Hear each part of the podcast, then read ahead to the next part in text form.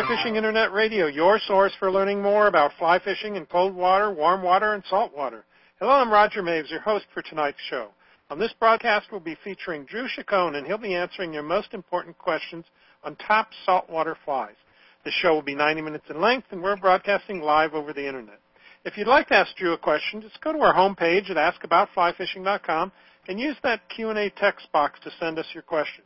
We'll receive your question immediately, and we'll try to answer as many of them as possible on the show tonight. And while you're there, make sure you sign up to receive our announcements so you don't miss out on any of our future broadcasts. Just fill in your name and email address in the form on our homepage, and we'll keep you informed. This broadcast is being recorded and will be available for playback on our website about 48 hours after the show ends. So if you have to leave early, you can return to our website at your convenience and listen to the broadcast at any time. The content of the broadcast is copyrighted and is the property of the Knowledge Group Inc., doing business as Ask About Fly Fishing. Recordings or transcriptions of this program cannot be distributed or sold in any form.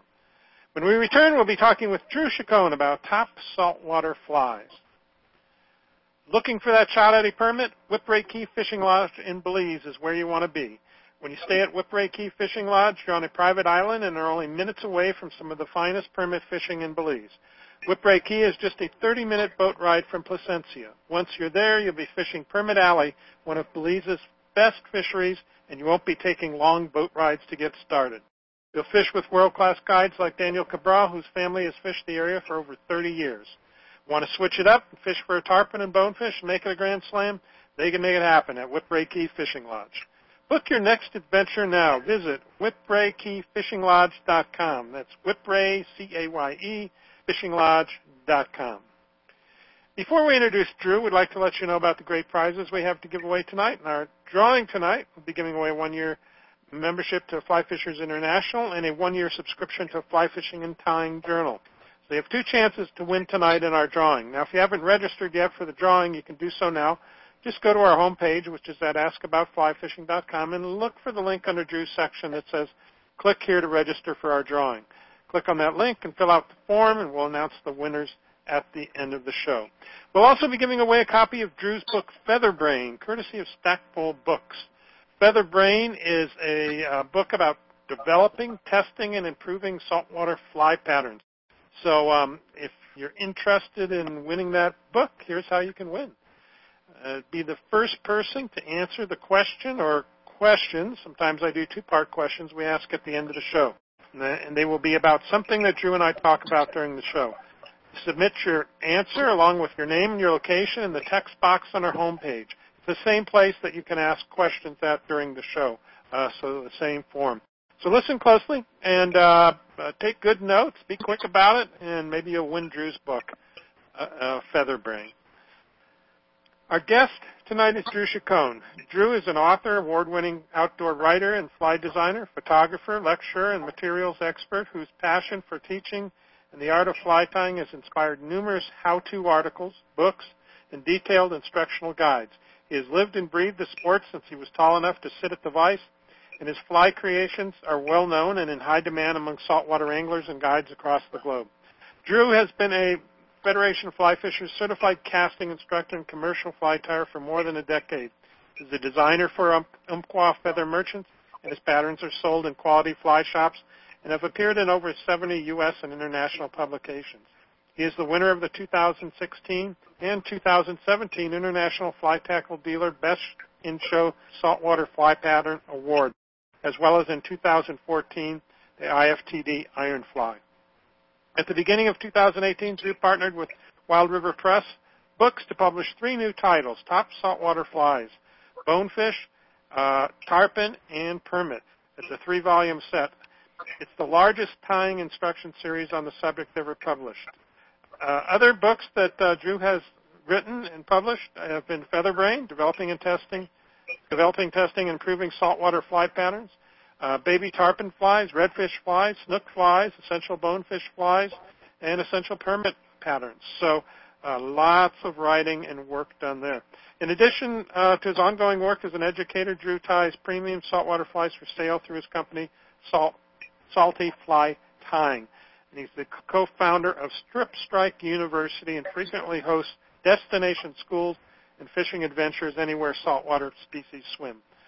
Drew is an ambassador for the American Museum of Fly Fishing, Patagonia, G. Loomis, Mustad, Dynaking, BOTE Paddleboards, Loon Outdoors, Whiting Farms, and holds pro staff positions for Nautilus, Reels, Airflo, as well as many other premium fly fishing manufacturers. Drew, welcome to Ask About Fly Fishing Internet Radio. Hey, thanks for having me. Yeah, it'll be fun. We've got lots to talk about. Um, so uh, you've done a lot of writing, a lot of books uh, on tying. That's uh, quite uh, quite the list of titles I read off. Huh? Yeah, I, uh, I never would have described myself as a writer uh, in high school or college. I don't know uh, how that all happened, but it uh, it did. Okay, Drew, um, are you on a speakerphone? I am. Yep. Okay, well, get closer or or pick it up, one of the two for me. Sure. Uh, so I can get. You sound a little far away now. Is that better? Much better. Much better. Okay. Good. We want to make sure we get a good recording. Good. Okay. Sure. So, um, you know, I'm keying in because uh, Tom Pero was nice enough to send me some review copies of your three latest books, which uh, I've read through cover to cover, all three, believe it or not. And um, there's just a bunch of good stuff on fly tying in there. Um, and so I'm hoping to just kind of skim through and find some juicy nuggets here and there and talk to you about the whys and the wherefores and the hows of of how things are done and uh, kind of you know fill people in on on your techniques and get them excited about tying saltwater patterns. So sound good? Sounds great. Fire away. Okay. All righty. Um, so I'm, I'm starting out with your Bonefish book, and again, these are the, the books from uh, Wild River Press. And on our website, you'll see a link to that. Right on our homepage on the right-hand side, you'll see Top Saltwater Flies Bonefish. You can click on that, and it'll take you right to a website where you can um, order those books if you'd like, uh, as well as the other books down below, uh, which are available through Amazon. You can click on those links and get any of Drew's books there. So lots of books to, to browse and, and investigate. So anyway, um, wanna, first, yeah, go ahead. If you want to, if you want a signed copy, they're all on my website too, and most of them okay, are in digital go. format format as well. If you want to, if you're more into the iPad thing. Yeah. Okay. Okay, and that and um, uh, It's saltyflytying.com. Right, and I think we have that on your bio page, a link to your to your website there too, where people can find that. Good.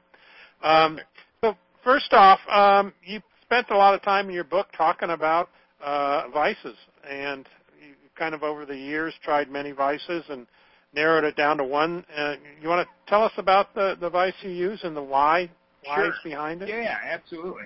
Um, I tie on a Dynaking Professional. Um, like like you mentioned, I've tried an awful lot of them over the years, and for tying a lot of flies with a wide range of hook sizes for saltwater, you know, sometimes bonefish I'm tying eights, or I'm tying for I don't know Louisiana redfish. It might be on a three aught or a four aught. Um, you just need a vise that has a, a wide range of capacity for the jaws, and I like the notch jaws on the Dynaking.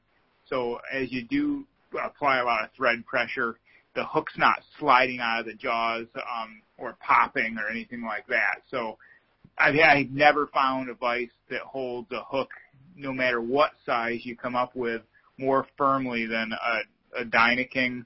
Um, I like the professional because it's um, the the way it's set up. It's it's a true rotary, but the way it's set up, it's you know, it's perpendicular. If that makes sense, it's like a T.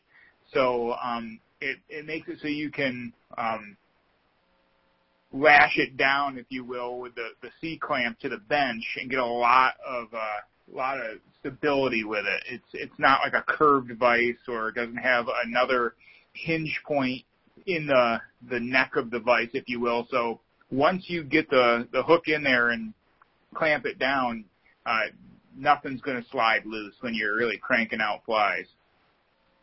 And, and that works for all those sizes, uh, from like you say six to two or three, four. aughts. Yeah, I don't know how big. I've taught like I think I've tied up on like eight eight aughts. You know, I, Oh, really?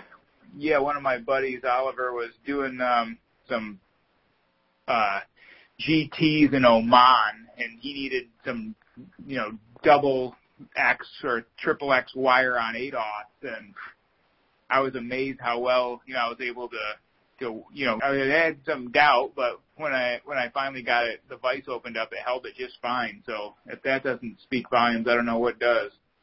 Yeah, yeah. Uh, and you don't have to change uh, the the jaws at all. It's all the same. No, there you just just like uh, you know back off the thread on the front of the jaws, and it opens it up, and you know Uh-huh. it's it's definitely machine grade. I mean it's it's solid. Mm-hmm. You know, with other vices, I've been in you know tying classes where you know an inexperienced tyer wasn't really sure what they were doing, and they had the the tension wrong on the jaws. And I've seen I won't you know name names, but I've seen vices explode and the jaws shoot across the room. You know, you're sitting at a bench or a table with you know a couple dozen youngsters, and a piece of metal goes flying by their heads. Moms grab kids and take them out of the class pretty quick. So. Um, Yeah. you you gotta you gotta be careful with that. Um, Yeah. And the other Yeah. thing is, or they just don't hold. You know, you you you put a vise in there and you crank uh, hook in the vise and you crank it down as hard as you can, and you put your thumb on the eye of the hook and push down, it just slides out of the vise. Yeah. You, you'll never Yeah. do that with a Dynaking. Cool, cool. Yeah, well, it sounds like a good recommendation. And as much as you tie, you've, I'm sure put Yeah. put it through its uh, uh, yeah work. So um, good, good. I've sent her, Um, I've sent the same one back a couple of times to get oiled up, but it, she's still she's still going. She's still going. Same one. Wow, that's a lot to be said for Dynaking. Yeah, great. Um, the other thing that that struck me is your, uh, and of course, this is new since you know, I mean, well, not new, but in the past ten years, uh, LED lighting has really come on to play and everywhere. I just installed two reading lights by our dad uh, yesterday, uh, little LEDs. Um, and so you found that those uh, LEDs are, are great lighting for, for tying as well. Yeah, um, you know, I'm almost 40 now, and uh, the eyes the eyes have take some taken some abuse. So I I have um two sets of the dual LEDs above my my vise. Um, I like them because I can directionalize where the light is depending on what I'm doing, um, and they're plenty bright.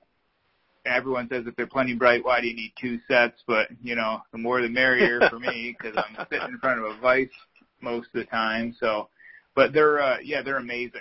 I, I can't recommend them enough. Where did you get those? Where are they available from? They're through Hareline, Hareline Dubbin. So Oh, Hareline? store that Okay. stocks um, Hareline products can order them for you. Any fly shop, where I'm sure you can do Amazon and and find them right on Amazon. If you know, I, I've recommended them to numerous people. So if anybody has any questions, shoot me an Yeah. email. Drew at Salty Fly Tying, and I'll send you a link to them if you can't find them. But yeah, they're uh, they're Okay. fantastic. Okay. All right. Um, another thing um, that we use quite often, it looks like, in, in a lot of the, the patterns, is uh, good old dog brush, right? Yeah, you know that's that's one of my essential tools. Uh, whether you're doing dubbing brushes or you know just palmering any material, really, it, it helps keep things from being trapped under consecutive thread wraps or wraps with the material. I carry them with me um, all the time when I'm fishing. I leave one in my bag just because after a few fish, flies tend to get kind of slimy and it kind of corrects all the fibers and brings everything back to unclogged up or un, un, unglobbed up, if you will. So yeah, there, I use a dog brush every day. The Mhm. the small ones. E- Enrico Puglisi has some on his site. I think still they're like a one inch finger brush, and those are great for you know when you're on the water or traveling if you can't you know find those uh, smaller wood ones like I have in the book. But yeah, any any of those multi wire like square headed you know dog brush they they work great. Yeah. Um, my wife uh, gets after the uh, cat with one of those all the time because Yep. it gets the under fur out. Yeah, yeah. So very familiar And with it works it works way better than like a standard like comb. Some people say, oh, use it like an eyebrow comb or a mustache comb, but it just it doesn't work Uh-huh. as well. Hmm, cool, cool. And you use the smallest one that you can find basically out there? Is that? Yeah, I mean, you only need an inch or two across the top of the head um, on those uh, on those brushes, and like I said, those little EP ones are cool because you can, you know, you, you have to reverse them when you put them in your pocket, otherwise they chew the heck out of your leg if you're on the boat or whatever. But Um, yeah, I suppose. yeah, Yeah. but yeah, they work great. Smallest one Yeah. you can get. Um, the other thing uh, caught my eye is you spend a lot of time talking about dubbing spinners. Um, hmm so you want to tell us about your experience there because that seems to be a tool you're using quite often as well. Yeah, so a dubbing loop allows you to trap fibers and palmer them much like you would a feather so you can create cylindrical shapes and then, you know, trim away hairs. I, I use it a lot for doing like collars on tarpon flies with rabbit hair or um I use the like for my coyote ugly shrimp I'll I'll make a dubbing loop with with coyote hair and then trim it tight to make the body what you need though is to to expedite that spinning of the two legs of the loop as fast as you can so all the hairs don't fall out. And you know it's kind of a balancing act to keep the hairs in the loop and and the the loop taut so they don't come out. So you know uh loon just came out with their their dubbing twister which i really like because you can kind of hold the the loop tight with your left hand and then spin the the weighted um I think it's uh, the spinner with your uh with your dominant hand, your right hand, and that that gets on it real quick. Before that, um I use just a modified paper clip, you know, um to spin it by hand like kind of like old crank, you know, hand crank drill to tighten it up and that way I could still use the rotary feature of my vise and and palmer the loop, you know, while I was stroking back the fibers, you know, that wrapped forward.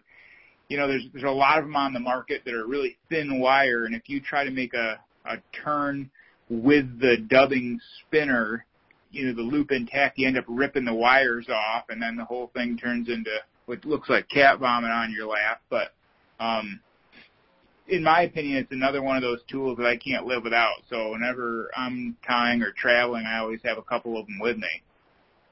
Okay, and um, but that loon, uh, what outdoors gator grip double spinner? Yeah, Is that the one you're that's talking about? that. Yeah, that's the one I prefer. There's a couple attachments for it. There's like a uh, like a clip, and then there it looks like a cup hook, and the cup hook is the one that I prefer. Um, okay. you know, it's very short. So if you're tying with your vise on a bench and not hanging off the bench on like a C clamp, what you run into with um, a longer tool is it rests on the bench and you lose thread tension.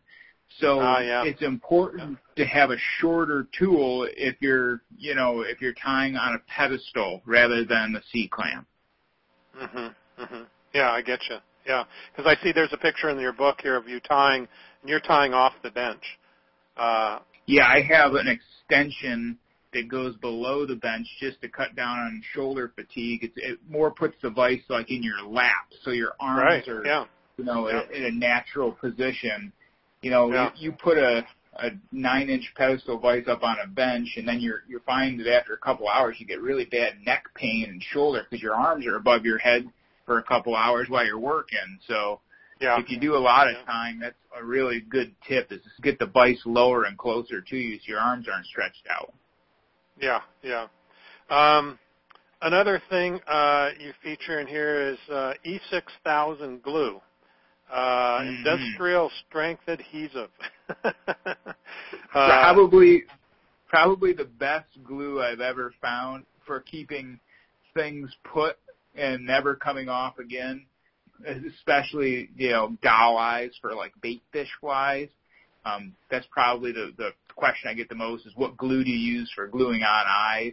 And Mhm. um, it's great stuff. I would suggest that you do it in a well ventilated area when you're using when you're you know applying that stuff because it is kind of noxious. It's strong stuff, but um, man, it, when we were in uh, Argentina, we had a problem with the piranhas, and they would eat eat down to a bare shank a hook, and I have a bag of flies. It's kind of a joke there there was nothing on the uh, on the fly except for a couple of fibers of yak hair and the two eyeballs that were still glued to the shank of the hook. so there's a good they, testimonial they, right there. yeah, they, they do not come off. Um, they sell the stuff in a couple of different sizes. I think they make um, a couple different applicator tips. I would suggest going with the travel minis. I think they call them. There's six or eight or something in a pack and the reason I say that is um, for the amount you're using this stuff, if you get the big tube, it has a tendency to dry out. So if you can use it in smaller quantities, it, it stays, I guess, fresher longer. And it also has a smaller applicator tip. So when you give it a minor squeeze, you don't have a quarter size glob of the stuff sitting on your bench. Yeah, yeah. Where do you get this stuff? I do like Michaels or Jo-Ann Fabrics, but again, oh, okay, yeah, you can you okay. can find it on Amazon. Okay. The All clear right. the clear is the one you want. Yeah, clear. Yeah, makes sense. Yeah. Um, yeah, and another thing I thought was cool here is uh, uh, you, you talked about a battery powered uh, like uh, trimmer, you know, for mustaches and stuff.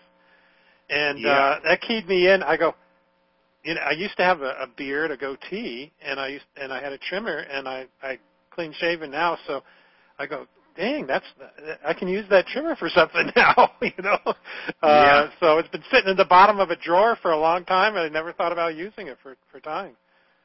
You know, synth- synthetics have a tendency to beat up your scissors really bad.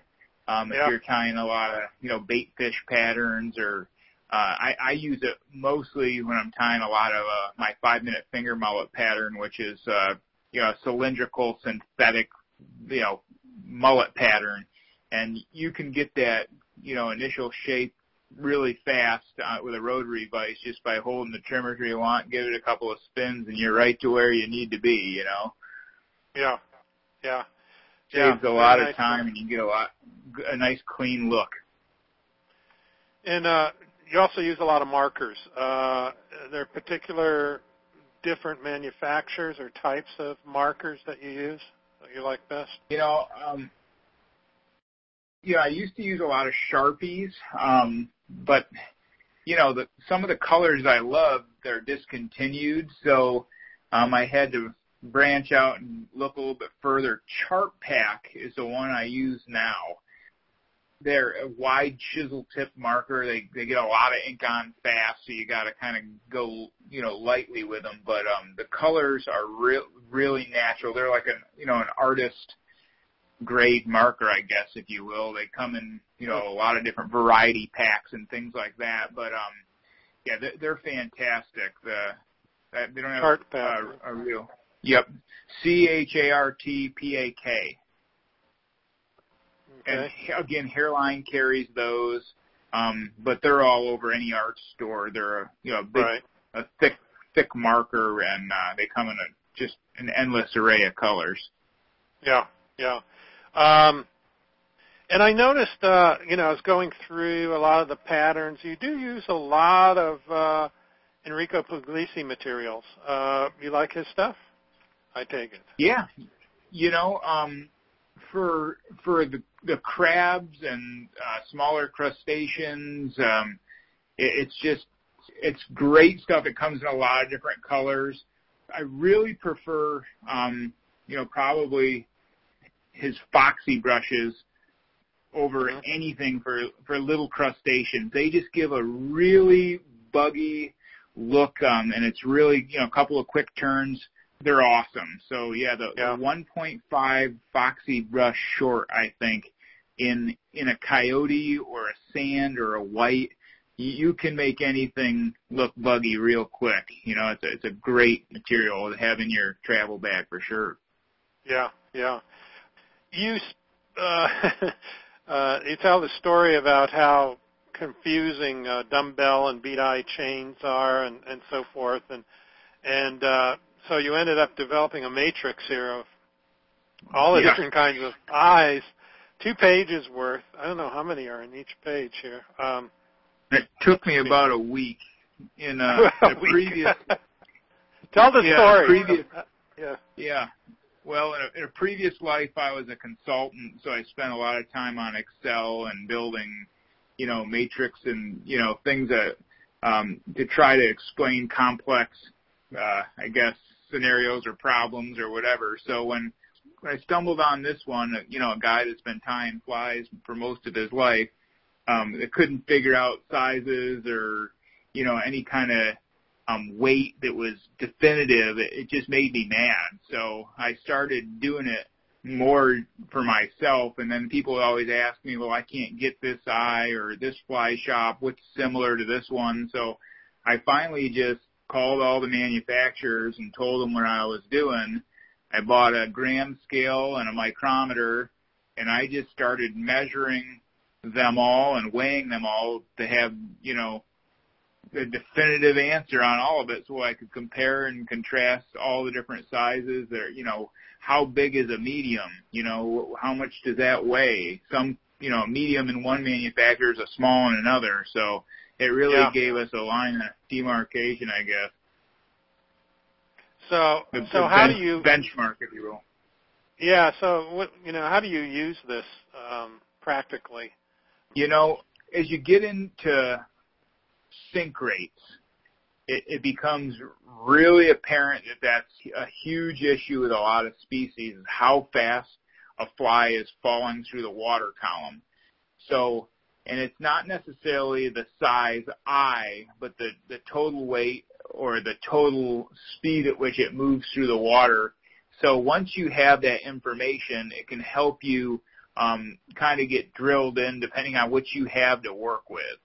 So no matter what fly shop you go to, one of those eyeballs is going to be on there, and it, it gives you a starting point. Hmm. You know, it, for me, uh, I tie the same fly in a few different sizes when I travel, and then, um, you know, it could be the salinity that could change the sink rate. It could be, you know, the who knows the materials you use, whether you use EP versus Aunt Lydia's. Um, there, there's a number of different factors that can affect the sink rate of a fly. The the weight that you tie on, whether the dumb the dumbbell eye or bead chain, um, to the hook, which is also a factor. All those things add up. So if you at least have some information on the weight that you you're starting with, then you can start to figure out sink rates a little bit faster and make adjustments. Yeah, If that makes sense. sure, sure. Yeah, you can see with a weight, and then uh, you know, do you want to double that or just have it, or you know, depending on Well, Yeah, the other thing is a lot of a lot of recipes call for a you know a 530 second brass dazzle eye. Well, what if I can't get a 530 second brass dazzle eye? What's Mhm. the next closest thing? So you can look up that size in the matrix and then say, okay, Right. I'm going to cruise through these other ones and find one that's similar weight. And, and that, that you know, if that's what that pattern calls for, then you have an, Yeah. uh, substitute? a substitute. Yeah, yeah. Good, good chart, and that's oh, actually, I said three page, two, two and two thirds pages uh, of uh, yeah, it was a lot. there. I, I bit off a lot with that one. Yeah, yeah, yeah. Well, that's going to come in handy. Uh, I can see that definitely. Good. Okay. Um, well, I'm going to roll through some of these uh, these flies that you tie and kind of highlight them and, and talk about certain things you do in them, uh, and let you you uh, you know you, you kind of talk about those things as we go through. Um, and I'm in the bone your bonefish book and uh, Trodella's ghost, um, and a, a bonefish fly. Uh, you want to tell how this was originated, uh, where it came from?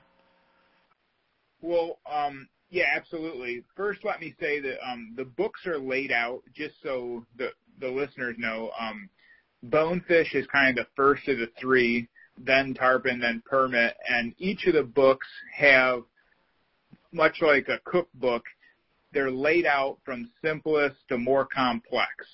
So Uh-huh. a lot of the things that I discuss in the book, you know, a technique or a, a term might be used early and not you know, explained completely further in the book. So Uh-huh. the Bonefish book is the one that has the all the tips, tricks, and techniques up front first, and then um, it gets easier as it goes, or harder as it goes to, to the end of the book. So Trudell's uh, Ghost is one of the first flies in the book, if not the first one, and it's relatively simple. I really like this fly because it's one of the ones I teach beginners. It's basically uh, you know a little bit of rabbit hair and some yarn and a dog brush to comb it out, Mhm. but um it's it's a really effective pattern. You can weight it heavily for like mudding fish if you're in the Bahamas or wherever, Belize, and you need to have a deep water fly. That's one I really like. The other one's a Simram or whatever. Um, that's what most folks bring, but that's a little bit more difficult fly to tie.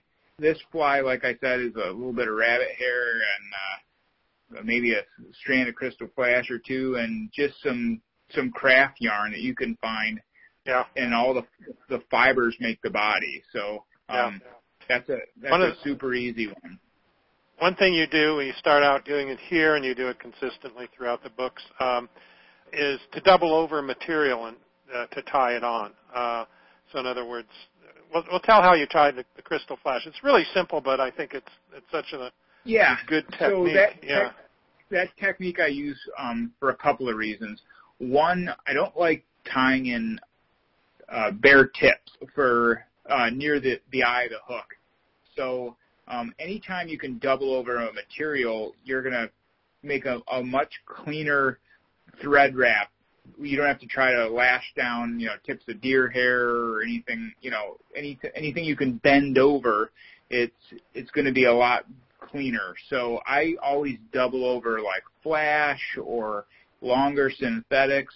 So um, so there it's cleaner, but so also so after a few fish they don't pull out. If there's only you know four or five thread wraps on an eighth of an inch of material, they have a tendency to to work themselves loose. So it's Mhm. you know twofold: one to keep it more durable, and two to, to give you a cleaner fly. Yeah, and, and by doubling over, you mean just taking one strand, putting the, the, uh, the, Yeah, the so- thread so through the middle, and then folding it. Yeah. Yeah, so what I do is, um, and it also gives you more uniform flies on each side of the hook. So what I'll do is I'll grab one end of, let's say, um, a couple of strands of crystal flash with my index finger and thumb, and then I'll wrap it behind the hanging thread, and then I'll grab um, the other end with my ring finger and middle finger, and then I make kind of a V. And the the V, the point of the V is, you know, touching the shank of the hook and secured in place by single thread wrap, and then you can wrap over both legs, makes the fly uniform. You can measure up the material evenly um, on both sides of the hook and then lash it down on the hook. It'll also help you position where it is on the sides of the fly. So if you're trying to tie a lateral line or something like Mhm. that, you don't have one pointing down and one pointing up. All right. Yeah. Yeah. Yeah. Good technique. Listen, we got to take a quick break, and then we'll come back and we'll dig into to more uh, Drew's uh, flies and fly tying techniques. So hang with us, and we'll be right back. Watermaster is dedicated uh, to providing their customers with the highest quality inflatables on the market, as well as unbeatable customer service and product support. They are best known for their signature products, the Watermaster Grizzly and Kodiak rafts. These rafts are lightweight, compact, durable, versatile, and safe. The Watermaster rafts are everything your personal watercraft should be. They've been used by anglers and hunters all over the world for over 15 years, including Dave Whitlock, one of fly fishing's greatest innovators. Dave said, with my Watermaster, I can enjoy more fishing per hour than any other method I have ever tried. After two and a half years of testing 15 models of kick boats, I'm convinced that Watermaster is the ultimate personal flotation craft for warm and cold water fly fishing. Visit Watermaster today and take a look at the ultimate personal flotation craft. Go to bigskyinflatables.com. Again, it's bigskyinflatables.com. You're listening to Ask About Fly Fishing Internet Radio, and we're talking with Drew Chicone about top saltwater flies. If you'd like to ask Drew a question, just go to our homepage at askaboutflyfishing.com and use the Q&A text box to send us your question. We'll receive your question immediately, and we'll try to answer as many of them on the show tonight. So, um, Drew, I always ask. Uh, oh, um, I see there was a follow-up question here before I dive in. Uh, somebody wrote in wants to know the name of the glue. It was E uh, E6000. E6000, Treg. So just to clear that up. Okay. Um, yeah, just um, I was asking, I guess, you know, what's going on in your fly fishing world? Obviously, you know, finishing this three volume set was a huge undertaking. so I'm glad you, you're Yeah, probably taking a bit of a rest. but uh, what's well, happening? Uh, been- since I since I finished these, I I came out with another book, uh, Largemouth Bass Flies. Um, oh, I guess there's Yeah. there's no rest for the no rest for the wicked. for the I guess. huh? Uh, um, that happened. Um, been doing a lot of bass fishing uh, with my daughter, so I figured it was just kind of next on the list. Not saltwater, but I had to get Yeah. it done for for all the the bass fans out there. Um, Yeah. I just uh, joined Patagonia as a fly fishing ambassador for them, so that's a big deal for me. I'm looking forward to working with them um, on a, a bunch of uh, upcoming stuff. Um, what else? I've been working with the American Museum of Fly Fishing. That's been uh, pretty amazing. I went up to Vermont and went to the museum and uh, saw their new saltwater uh, exposition. Uh, that's awesome. Um, it's just been a busy summer. Yeah, sounds like it. Yeah. Well, good, good. And uh, everybody to follow what Drew's doing. Uh, Drew, you want to tell us uh, your domain name again, uh, your website? Yeah, it's uh, uh, saltyflytying.com is my website. Most of my activity these days is on Instagram. I do still post through to Facebook and you can see some of my stuff on Twitter, but if you're interested in the latest flies and uh, patterns and stuff that I'm doing in my newsletter, check out my Instagram page, Dr. Chicone. D-R-C-H-I-C-O-N-E. Okay, good, good. All right. Well, thanks for sharing that with us. Um, Yeah, no problem. Another another one that popped up here for me was uh, Chicone's uh, Bon Appetit. Um, Yep. and uh, things uh, notes I made there was Arctic fox fur versus rabbit. Um, you want to tell us, and you discussed fouling and moving, uh, movement, and so forth. You, you want to talk about those two materials because those, um, I mean, a lot of people use rabbit for sure. So, uh, Yeah. what's the advantages? Well, you know, it's, it's I guess it's six of one, half dozen the other. What you can get, what you like. Um, Arctic fox is a little bit softer. It tends to be longer. So if you need to use a, a natural fiber um, that has a lot of you know movement in the water, it's really soft.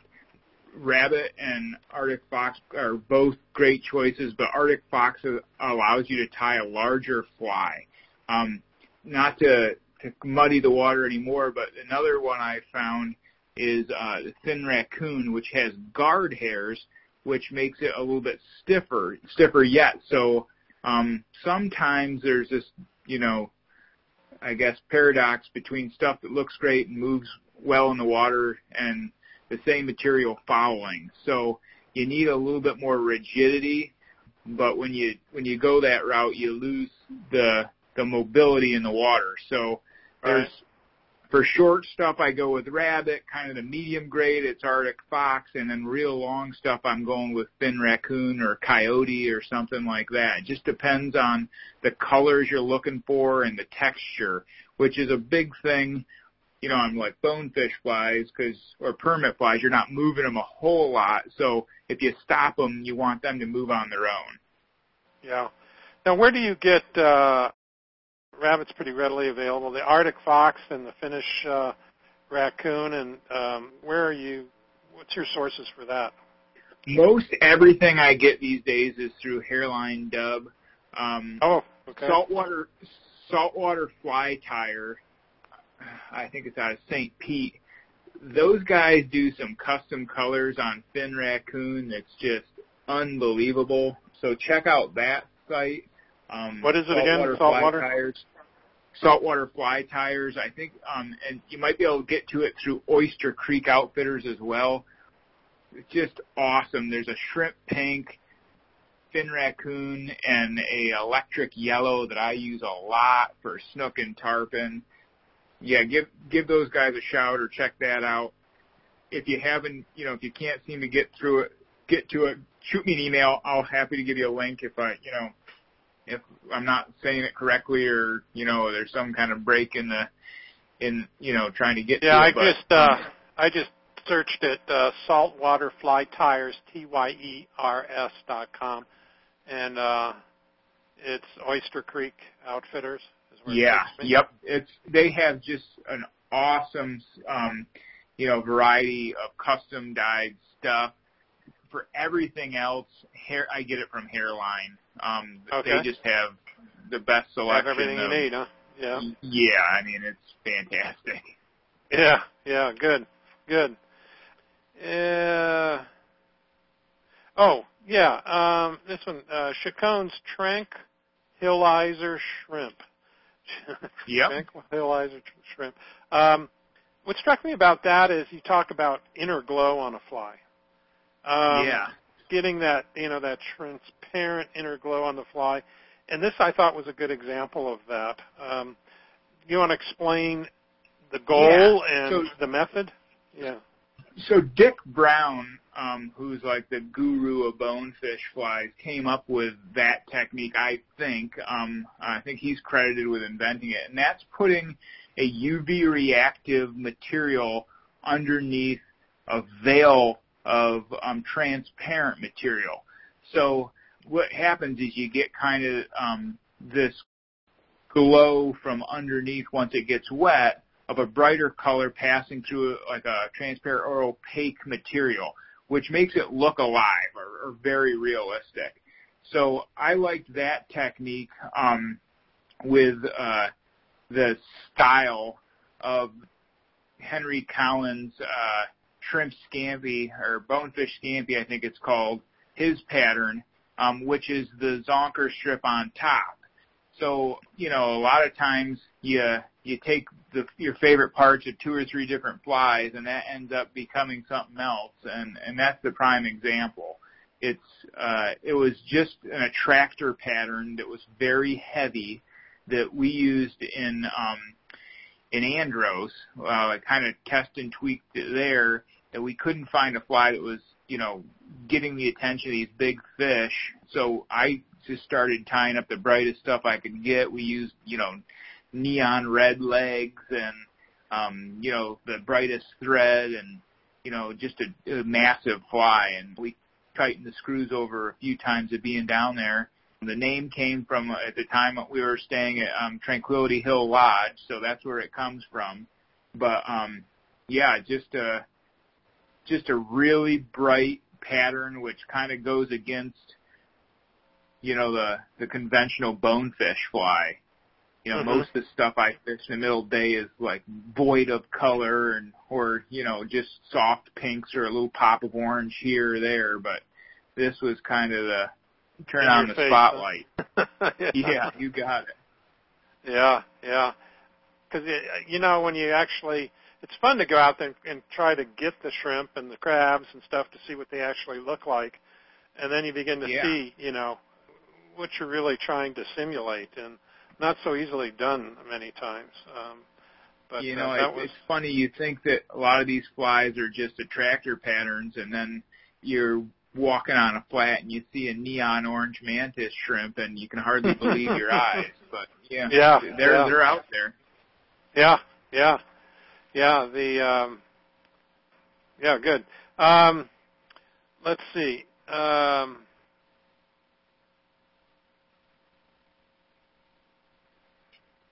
uh, oh, yeah, yeah. The um, let me see if I can grab this one.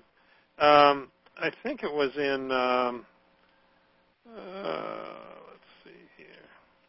Yeah, the uh, Helms uh, Jesse Special. I think you were talking about um, Zonker strips um, Uh, and how you handle the um, the uh, maybe it wasn't that one, but but anyway, how you you get the hair off the Zonker strips and It's- to use. it was it was in the interview with Chris Helm. Oh, So, okay. um, yeah. Chris Helm was probably one of the, the best fly tyers I ever had the pleasure of learning from. He was an amazing wealth of knowledge, and he um, showed me that technique when he was tying his Simram variation. And what he did was cut the leather off a zonker strip, and then he used a clip or um, you know like a, a bulldog clip to secure the hair, cut the strip away, and then put it in a dubbing loop to reduce the weight.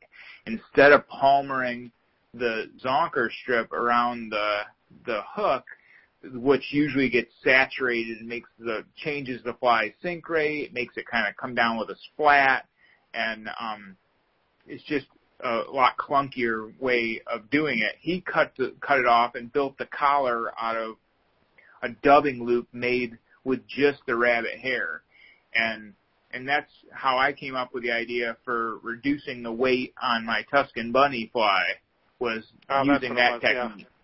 Yeah, yeah, yeah. I thought that was really slick. How the clip, you know, big, you know, a bulldog clip is just like one of those big uh, paper clips things that uh, can grab. Uh, what what do you use? Like a four inch Three- wide one or something? Yeah, three or four inches, which Yeah. is there. It's kind of kind of a flat jaw, so it holds the hair perfectly. And when you trim it, um, usually there's about an eighth of an inch between the metal and the the cut ends of the hair, and that's what you can slide into the loop. If not, you kind of just open it lightly, stacked on your bench, and give yourself a little bit more room to work with. But yeah, it's a fantastic tool.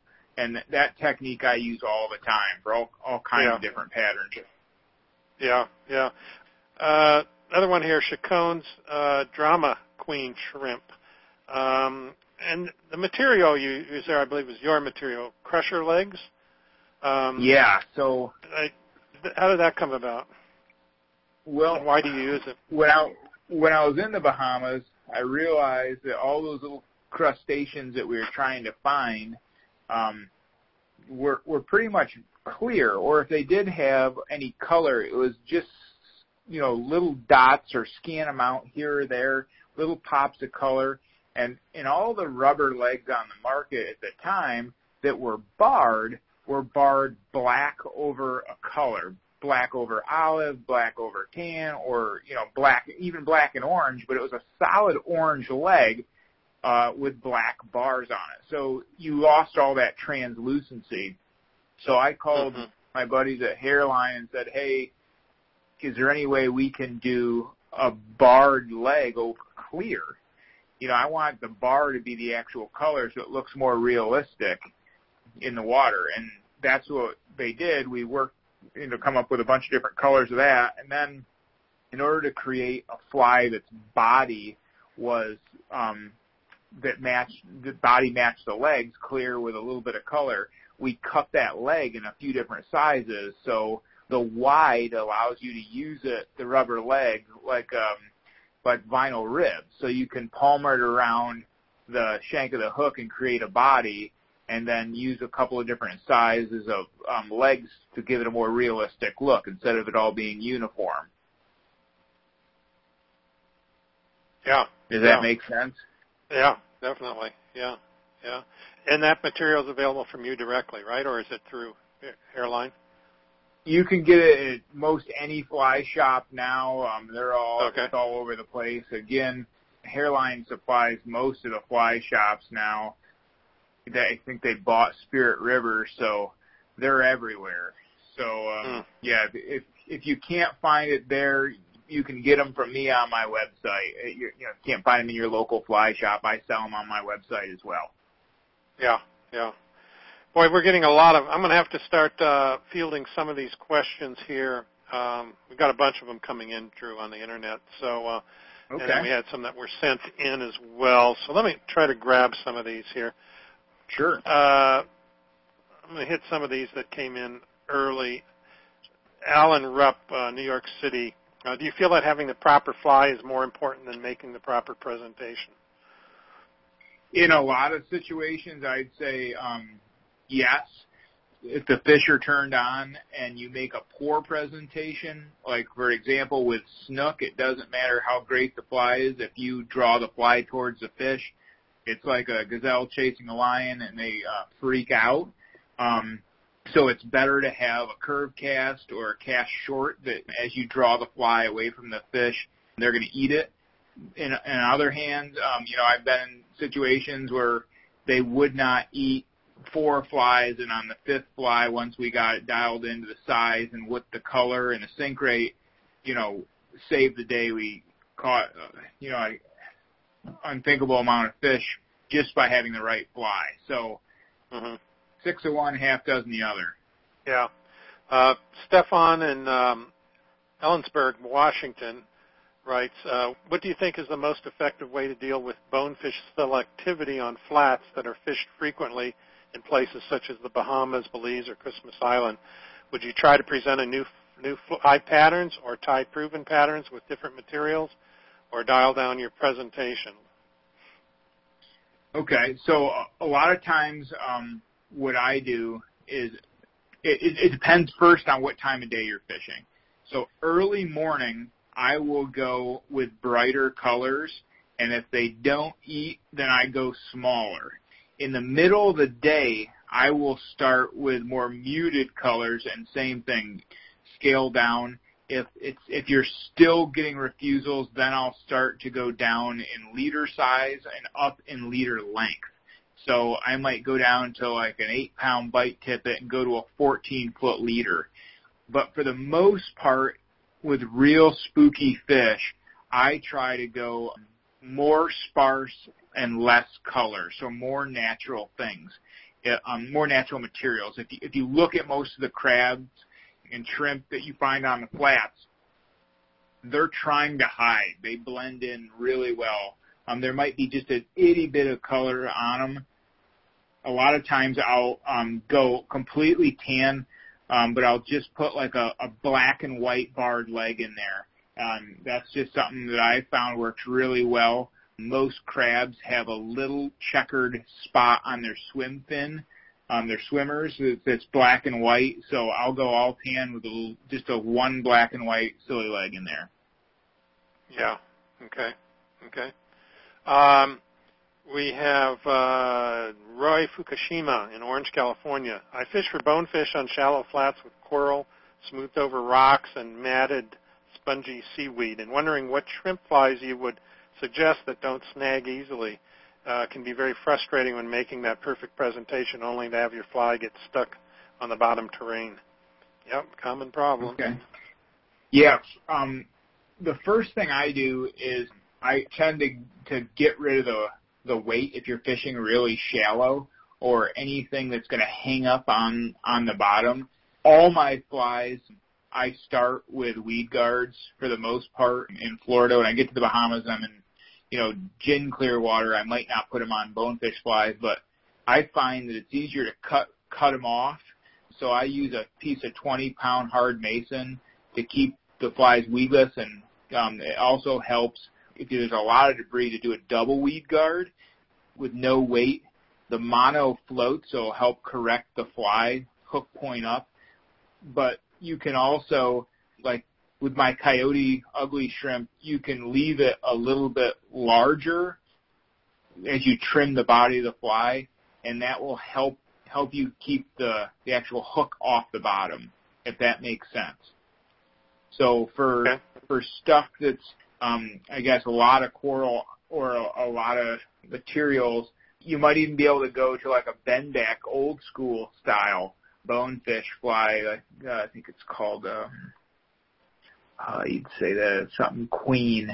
Uh, just you know, the, all all the, before we got into this, uh, the all the bead chain, you know, classic Charlie gotcha style. A lot of guys fish like a Bailey snapping shrimp is an awesome pattern for bonefish, and that's a, a bend back style fly. So give that a try too if you're having issues with it getting hung up. Yeah, that one I was just I had my page turned to that one. so uh, yeah, Bailey snapping shrimp. Um, let me ask you, since you brought that up, a question about that. Uh, that uses uh, Aunt Lydia's rug yarn, and yep. you say it's no longer available. Um, you must have quite the stash down there, I suppose.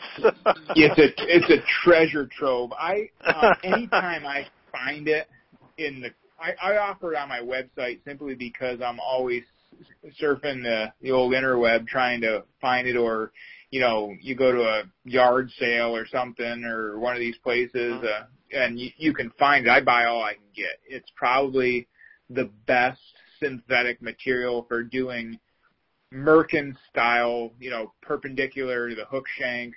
It's just really, really coarse. There's a little bit of natural sparkle to it, so it's awesome. You can still find it once in a while on eBay, but again, you got to buy like a whole skein of it. So if you're looking for smaller quantities, you know, tan or olive, I have the more normal or more fishy colors. I think on my, I'll buy as much as I can get, but yeah, it's mm-hmm. it's awesome stuff. And the technique that Bailey, uh, Steve showed me was, you know, he spins it in like an old blender and then makes dubbing out of it, and it's just amazing. It's like it's it almost gives your flies like a natural crunchiness to them. It's it's kind of bizarre, but it's very coarse. Yeah, very very cool stuff to work with. Yeah, yeah, yeah. Um, so keep searching on that. And you, you you said you haven't found an alternative, but I mean, at some day there, it's, there's not going to be any more anywhere, right? So what? Yeah. What would be um, your EP, um, like the regular EP fibers, they have the same translucency, but they don't have the stiffness and coarseness. And a lot of the old time permit guys say that EP flies don't sink the same way that uh, an Aunt Lydia fly would sink because the way it's furled. So when you tie in a furled piece of synthetic, it's stiffer at the tie-in point. So it creates a wider profile and it, it doesn't unravel. So if you tie in already unraveled fibers like EP, which is just, you know, multiple fibers, the water passes through that faster than a furled fiber. So the sink rate's different on a Merkin tied with EP than it is with Aunt Lydia's. Have you talked to Enrico about creating a substitute? I have not. I have not talked to Enrico about that. It okay, I'm going to probably talk to him tomorrow. I'll ask him. yeah, it will be it will be the new Roger synthetic, Roger Mave synthetic. Uncle well, Roger's got, rug yarn. Uh, he just came out. He's coming out with a bunch of new material, and um, so you know, why not ask him? Hey, he's got the yeah, absolutely stuff. Yeah, more the merrier. Here's your challenge, Enrico. That's it. Yeah. Um, we had uh, Brian Daly in Canton, Georgia. He says, "How important do you think it is to carry duplicates of flies when traveling to a new saltwater destination? I find myself paring down in order to have a wide variety of offerings." Instead of going four to five deep in all sizes of some patterns? Well, that's uh, that's an important one for me. A good question. I always recommend bringing at least three of any pattern you're going to put in your box. Because what inevitably happens is you stumble upon a hot one, and you're always fishing with a buddy that's going to take one, one off you. Now, now, yeah, now, now you're down to two, and you break one off. Um, so and the guide wants one too, right? yeah, yeah, exactly right. And so, so I would say I, I unfortunately I err on both sides where I bring about 15 patterns, about five deep of each. So, you know, it, it's ridiculous. 90% of the flies never see the light of day, but I bring them with me anyways and give them away at the lodge. Um, sure. Yeah, I, I would say absolutely tie at least three of any of the flies that you're going to put in your box and go with. And usually what I do is I stage tie. So I'll lay out, you know, 12 number fours and 12 number sixes, and then I'll put out, you know, the accompanying medium and small bead chain. and I tie all that first, and then I do, you know, each fly in two sizes, um, two sink rates, you know, two or three or three or four deep. Mhm. Yeah. Yeah, I know a lot of what I do is take uh smaller boxes, you know, out fishing, but always have back at the lodge, you know, a big box of, you know, a lot of inventory, so I can replenish. And, I mean, that's the lightest part of your travel anyway, you know. So, you know, I with, with to be honest with you, I don't even use boxes anymore. I use uh, a Patagonia cube, which is what they recommend for traveling with to put clothes in. It, it zips flat, and there's two sides to it. And I Mhm. put like leader material and um, you know a, a dog brush and a, a pair of snippers or whatever in there, a hook file in one side, and with some flies on the other side. I put some flies in there, and I keep them all in like little baggies, and you know, because inevitably something gets, you know, they all get wet, and then the whole box is ruined. And I've done that so many times, or the box blows off. So now, you know, I use that soft-sided bag, which I can stuff into Hmm. another bag or into a hatch, and they're all waterproof, every individual fly. Yeah, yeah. Good idea. Yeah. Um, let's see here. We've got an, uh, let's take a couple off the internet. Um, Ed Weston wants to know, do you make your own brushes? Dubbing brushes or Yeah. dog brushes? No, no, I think I make my- brushes. Yeah. Yeah, absolutely. Um, I bought a uh, an electric dubbing brush machine many moons ago, and I haven't been able to find them since. And I do most of my um, synthetics in that. If I'm doing really big flies, like big mullet patterns or uh, collars for um, tarpon toads, I'll I'll spin up Arctic fox in there if I want like uh, custom colors. Uh, you know, that's that's not available, but absolutely, I make I do a, a lot of brushes. Um, the, oh, still there? I'm here. Yep. Okay, okay. I heard a, a beep, so I'm got a little freaked out there for a second. No um, yeah. Uh, when you said you had an order to your books, it was bonefish, tarpon, and then permit. Is that? Yep. Yeah. As far as difficulty of tying. Okay. Okay. Well, I One of don't the know if they're, they're they're all they're all laid out from um, easiest to to most most difficult, and Within the, the books and the- themselves, right? yeah, within the books, and then bonefish is kind of the the tips, tricks, and technique is the first chapter in that book. So Right. you could Right. go from bonefish to tarpon or bonefish to permit, and that really wouldn't make too much of a difference. But but yes, Yeah. absolutely throughout Yeah. the books. Yeah. One thing you used, uh, uh, Chicone's uh, peyote paulo worm, P- palolo, Yep. what is it? Palolo worm. worm. Pala- uh, the palalo worm. Yep. P- Palalo worm. That that's those Uh, those worms that hatch down in the keys are all over the place. yeah. Yeah, you use uh, a pasta cutter in that. Yeah, Explain to folks. that's how the Tuscan bunny came to light, and now I got sick of doing that. My wife's got her pasta cutter back. Um, uh, the guys at Hareline do my fettuccine foam, but that's how I came up with the name Tuscan Bunny.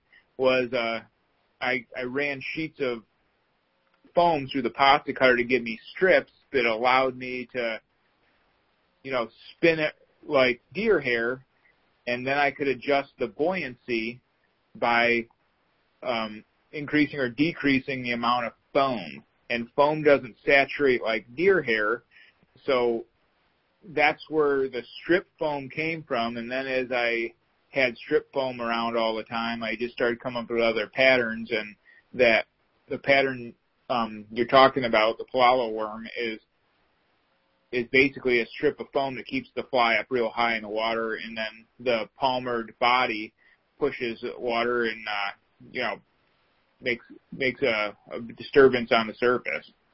hmm Yeah, and you just put ran the phone through the pasta cutter to get the strips. Right? Yep, And, you uh, got it. Yeah, now you can just buy it. you know, it's called Chicone's fettuccine foam, and it comes in, you know, I don't know how many colors, but the usual more options than you know what to do with. But I use that strip foam, the fettuccine foam, for Tuscan bunny, my king rat, the palalo worm, um, you name it. I'm, I'm finding more uses for it every day. Yeah, since you brought up the Tuscan bunny, that's that's a very unique pattern and uh, unique use of the foam there. Can you tell people about uh, that how that came about the, and how you tie that? Yeah, pardon me. The beginning of it all was uh, yeah, the the Tuscan bunny was kind of the um if if I had to give up all fish, I guess, and only take one, it'd be snook. That's my favorite. They're the fish that keep me up at night. And um, where I live in Fort Myers, Florida, in May, April, May, June, those big girls are coming out of the river and floating around in you know a couple feet of water. So it's really difficult to um, put a cast on them without spooking them. It's better if you can have the fly where they're gonna be.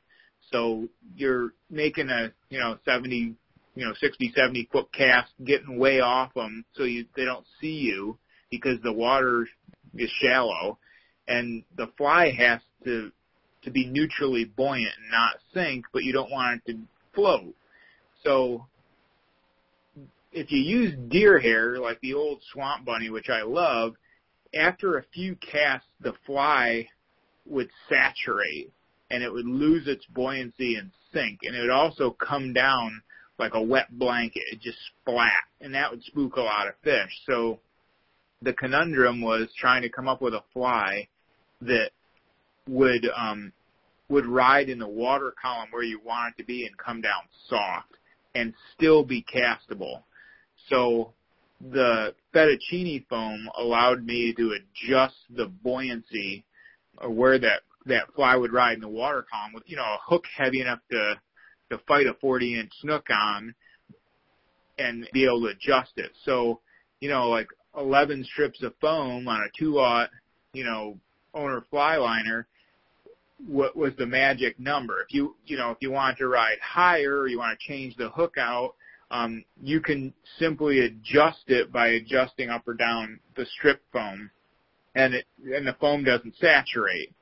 Also, when you trim it, those trimmed ends push a lot of water, so you get a a really lifelike movement out of the tail as you're moving the water across all those different nubby ends, um, which makes the rabbit zonker strip tail swim.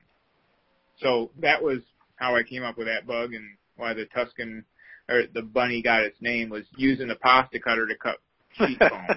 cut the foam. I was, yeah. Yeah, I was actually at I was at a restaurant with my wife, and I watched the guy run pasta through the machine, and it just kind of clicked. And I said mm. to hmm. my wife, "We gotta go home. I, I gotta I gotta do something with the pasta cutter at the house." So. Yeah. Cool. Yeah. Good use of it. Um, question came in on the internet from uh, Treg Owens. I think. Hold on. Yeah. Treg Owens in Moscow, Idaho. Um, he says to use yak hair for its ability to shed water. And I know I had marked here Chicone's micro uh, mangrove cannibal that you use yak hair in. So, want to talk about yeah, yak use, hair a little bit? I use a lot of yak hair. Um, that for a long time still is one of my favorite materials, especially for for big bait fish patterns. Not only does it um, you know, shed water, but it does saturate a little bit where it gets a little more supple and it'll move where a synthetic won't do that. Um, it doesn't trap air. So when you do put a cast on a cruising fish, you don't have to strip four or five times to break through the surface tension to get the fly underwater.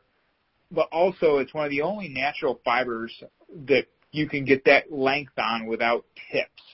So I can create any length or size bait fish by by tapering it and then doubling it over on itself where you know you you're limited to the the length of the hair or fiber. If you use deer hair or something like that you just can't make a a really big fly. So what i found is in the summer or spring, you know, um, June, July, on the beaches when we're targeting, you know, cruising snook on like Sanibel and Captiva, I find they eat a really big, you know, five, six inch bait fish pattern better than, you know, a little itty bitty one sometimes. So I started creating really big bait fish that were void of color, like translucent. Everything on the beach that time of year is washed out, the sand's white. So I started tying with yak hair because it had those translucent qualities and I could create a really big bait fish that, that, that looked really natural. Also, mm-hmm. another attribute which I get a lot of flack from my buddies is that you can count the fibers. And the reason I do that is one, primarily for teaching. So what I found was you couldn't illustrate how much material to use um, effectively by saying a pencil width or a matchstick or whatever measurement, you know, because no one seemed to know what that was. So if you met, if you counted out 80 strands of yak hair, which is way easier than you think, you know the measurement. And after you had done it a couple of times, you know about how much material to use. And it makes blending colors a lot easier too. If you say 20 gray, 10 tan, and 5 turquoise, you know your fly is going to be right on the money every time, and you can reproduce that.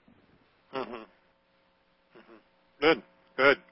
Um, another uh, fur hair you use um, is coyote uh, Chicone's Calypso Coyote, and um, tell us why that's uh, an important component. Coy- that, coyote, that Coyote, um, I kind of stumbled on when I got my uh, sentence to fly fishing purgatory in, uh, in the middle of the Sonoran Desert. My wife had to take a job in Scottsdale, so we moved there for a couple of years, and um, it was just uh, material that was around everywhere. You know, we had coyotes in the side yard. We'd keep the dogs inside, kind of a thing. And one of my buddies had a, a, a hunting show, and I got to go out with him a few times. And I got to really look at the material, the fur, and it had a lot of um, really diverse natural color tones that pretty much mimic the bottom of you know, like in the Bahamas or Belize, like creams, dark browns, grays. So the diversity of color in coyote fur just lend itself towards tying crustacean patterns. It's it's also coarse, but you know it has some movement to it. So it's it's just a great material for tying bonefish and permit flies. I use it all the time, even on even um, on some of my tarpon flies, like you mentioned. Mhm. Mhm. Okay. Um, Rob in Savannah, this one came in on the internet. Uh, in Featherbrain, he says you discuss UV reflective materials and their advantages, especially in low light conditions. Can you please expand on this? Are there certain species of fish that are more reactive to UV? Good question. Yeah, so UV reactive versus UV reflective is kind of a hot topic. A lot of the materials you find now that are sold, say like dyed UV reactive, um, and basically UV colors are more visible in low light. So um, even with, I think it's uh, distance underwater down, but also like lengthwise, UV light can or reactive colors and light can be seen further. So when you're fishing in low light, a UV reactive color, because um, there's always going to be UV light if there's any light, is going to be seen much further than any other color. So that when you're using like hot pinks, chartreuse, um, colors that have a very high UV reactivity, they're going to be seen at a lot further distance. Much like when you see a road worker wearing chartreuse or blaze orange, it's the same thing. So a lot of times you're going to get notice from a fish that that you wouldn't by using a more muted tone. So UV reactive colors have a tendency to be used as attractors. And Mhm. the you and like and I talk about in the book with the the different color spectrum with like feathers. Feathers have um are UV reflective. So like white has a higher um white feathers are more UV reflective than black. And like they you know, um there's fish like they've done a lot of testing on salmon and like the fry and the cones and rods. I mean obviously what they see obviously you're never truly going to know what a fish sees, but they're testing the fish's, um, I guess, reactivity or do they see, do they react to uh, these UV color spectrums or UV uh, indicators in the water. So there's a whole science to it. I don't claim to be the, you know, Bill Nye the science guy and all this stuff, but I did my best to explain its usefulness as far as tying flies with UV colors Mhm. as, as attractors. Okay. Uh, Treg Owens, uh, Owings uh, in Moscow, Idaho, uh, had another comment question here. Um, he said when he went to Christmas Island, the guides there pulled the rubber legs off most of his flies. so he wants to know what you think of rubber legs. Have you have you been Christmas Island or know of that I guide? I haven't, but no matter where I go in the world, the guides always look in my box and say none of this crap's going to work. That that's pretty much the standard. And on the last day, they always say, "I don't want a tip. Can I just have your flies?" So um, I I don't know if that's how they haze people that like to tie flies or what, but um, you know I can see if um, maybe the fly's too big or they don't like uh, you know the it's too bright. Um, that you know I, I've never had a guide pull any of the rubber legs off my flies. Maybe it was maybe it was the color. Try tying with those crusher legs; they're clear with a little bit of Yeah. color. I, I don't know. I, I've never experienced that, but um, I would say, you know, the the, the best thing you can do is um, make your own deductions from fishing the fly. Yeah. If you get a lot of refusals, then start adjusting. um, You, you never, last- you never know what's going to be the next hot fly. Yeah, a uh, couple of questions here from Jay Murakoshi. Uh, Jay, Jay is on our show too. Um, he uh, does a lot of uh, guiding down in Baja. Um, he wanted to know what colors of Lydia Rugiana are popular. He says, I have a bunch of skeins of different colors stashed away. Yeah, you know, my favorite ones um probably are the brown tones and the green tones. So um beige, antique gold, um cream um those are really good for like kind of natural browns. Um Mhm. the there's a flack flaxseed I think it's called. There's um I can probably just pull them out from underneath my bench here, but grass green. So yeah, the I would say the the greens and the tans are going to be the also purple and black. Those are your other two saltwater colors. um, he also asks, uh, Jay also asks, uh, is your dubbing machine from Roots? No, I got my dubbing machine maybe I don't know how long ago, but I got it from um the Grizzly Hackle in Montana.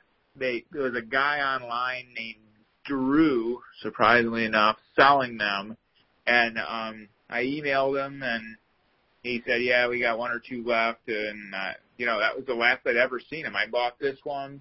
Um, I've talked to a lot of people about manufacturing them for me, and you know, it's based. Mine has a spring-loaded um, cup hook on the far end, and then the the near side on the motor is just another cup hook, and there's a drop-away aluminum tray. So you you make you affix the wire to the machine side cup hook, then you wrap the wire around the far cup hook, um, and let it hang, and then raise the tray up to the wire. You load the tray up with whatever you want to be in that big, you know, dubbing brush or basically a pipe cleaner, and then you put the other leg across when you're done of the wire, put it over the loop, and then fire it up.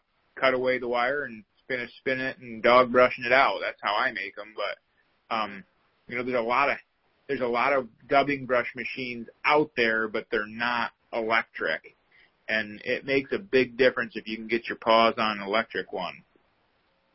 Uh, one final uh, question, because you, I know you guys have been suffering down there in uh, Fort Myers, Sanibel area with uh, the red tide. Uh, Phil McCartney asked uh, how the snook population is, is doing down there in your area. Well, we were doing better until a couple of days ago, and it popped back up. And I don't know if you've mm-hmm. seen the pictures on Instagram and Facebook, but we had another big kill up near Captiva. So you know, it's hard to say. I know it's you know something that happens. Red tide isn't. This isn't the first time it's ever happened. You know, we have red, red yeah. tide. This this year's obviously been way more severe, and it's just it's it's tough to watch, but yeah. Um, yeah. There's yeah, a lot of stuff floating up that that shouldn't be. Yeah, yeah. Well, hopefully it'll clear up here soon for you guys. And uh, yeah. anyway, we're all thinking about you down there because nobody we, likes to see a duck do that. Yeah. Yeah. So, well, um, time to wrap this up, Drew. Uh, it went by so fast, I can't believe it. I still had like yeah. 40 more questions for you. Guess we're going to have to do another show. Yeah, yeah, yeah, and uh, people have to get your books if they want to find out all your secrets. So, uh, That's um, it. and you've documented most of your your successes uh, as per all the books you have. So, it is all out there. Um, but hey, everybody, stick with me just a few more minutes. Uh, we're going to give away um, a one-year membership to the Fly Fishers International, a one-year subscription to Fly Fishing and Tying Journal, and a copy of Drew's book Featherbrain, courtesy of Stackpole Books. So um, stick with us a few more minutes, and we're going to give away those prizes, and uh, and maybe you'll be a winner. The Bristol Bay region of southwest Alaska is home to the largest runs of wild salmon on the planet and some of the best trophy rainbow trout fishing found anywhere. Pebble Mine is, still remains a threat to the region, and 2 million acres of federal lands may also be at risk. The entire fly fishing industry is united in this epic conservation battle. Anglers across the country are joining the fight. Be one of them. Visit SaveBristolBay.org, and there you can learn more about how to uh, about what's going on and how to get involved. Again, that's SaveBristolBay.org. Uh, just a quick reminder to everyone before you leave the website tonight, take a minute, give us your feedback about the show. You can find a link uh, under the uh, in the uh, on our homepage in the section under tonight's show that says what do you think of the show. Just click on that link and leave your comments. We'd really appreciate it. Now it's time to give away our prizes. Uh, winners for our drawings are randomly selected from the show's registration database. If you didn't register for tonight's show, it's too late now, but make sure you do so for the next show. You don't want to miss out on uh, the chance to get one of these uh, great prizes we have to offer. So the lucky winner, will, you know, will contact you after the show and provide you with information uh, on how to receive your prize. So uh, that's how that works. Uh, the first thing we're going to do is give away that one-year membership to Fly Fishers International. And to learn more about FFI, go to flyfishersinternational.org flyfishersinternational.org. Great organization to be part of and support, so uh, check them out. Our winner for that is Tom Berry in Ohio. Tom Berry. So congratulations, Tom, on your membership to Fly Fishers International. And our second uh, prize we're going to give away is a one-year subscription to Fly Fishing and Tying Journal, which you can learn more about at amatobooks.com. Uh, Amato has uh, several different periodicals and uh, also many books on fly fishing that uh, should interest you. So check them out as well. Uh, our winner for that is Joe Andresic. Joe Andresic in Texas. So congratulations, Joe, on your, your subscription to Fly Fishing and Tying Journal. I'm sure you'll enjoy that as well. Um, okay, now we'll give away Drew's book, Feather Brain, Developing, Testing, and Improving Saltwater Fly Patterns. And um, great, great book to have in your library as well. And uh, I'll try to talk um, Drew into maybe doing another show in a few months, and uh, we'll explore uh, feather brain. So, you up for that, Drew? Happy to do it anytime. Okay, good, good.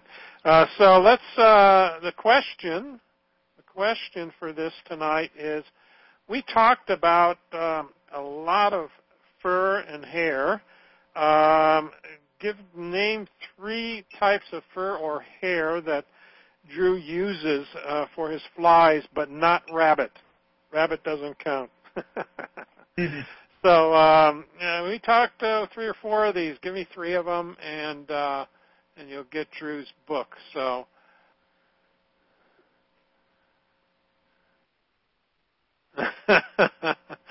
uh, not quite Treg, but good try.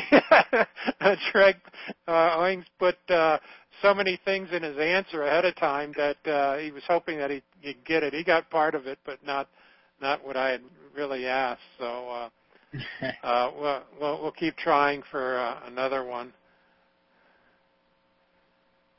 Okay, uh, he submitted another answer. So uh, here's what he said. Um, Arctic fox, uh, Finnish raccoon, and yak.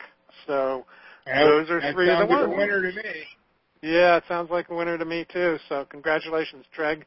And um, just don't tie any of those rubber legs on your flies next time you go to Christmas Island. You know, what a waste of what a waste of material. yeah. Or or or try try Drew's Drew's uh, legs, um, those crusher legs. Maybe they'll like those better. So anyway, uh, Treg, uh, it's been a while. Send me your address, and we'll get uh, Stackpole to send you out a book. And uh, I they probably can't buy them there. They were probably taking them for themselves.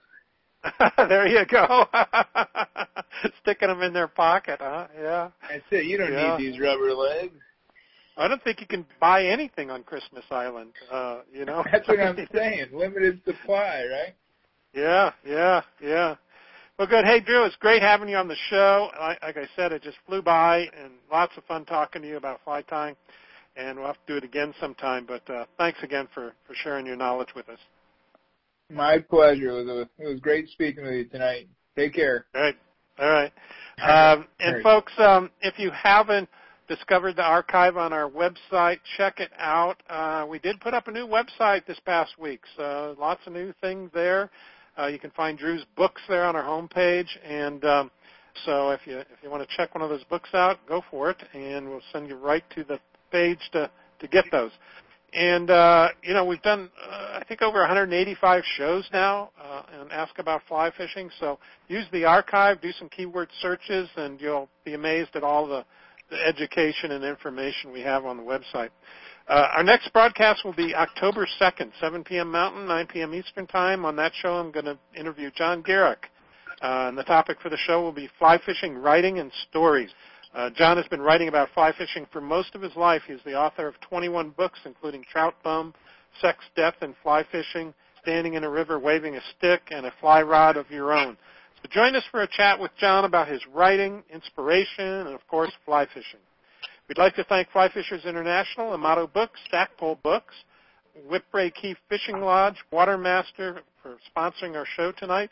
Uh, and uh, don't forget to visit our website, askaboutflyfishing.com, and make sure you sign up to receive our announcements so you don't miss out on any of our future broadcasts. Thanks for listening to Ask About Fly Fishing Internet Radio. We hope you enjoyed the show. That's it. Good night, everyone, and good fishing.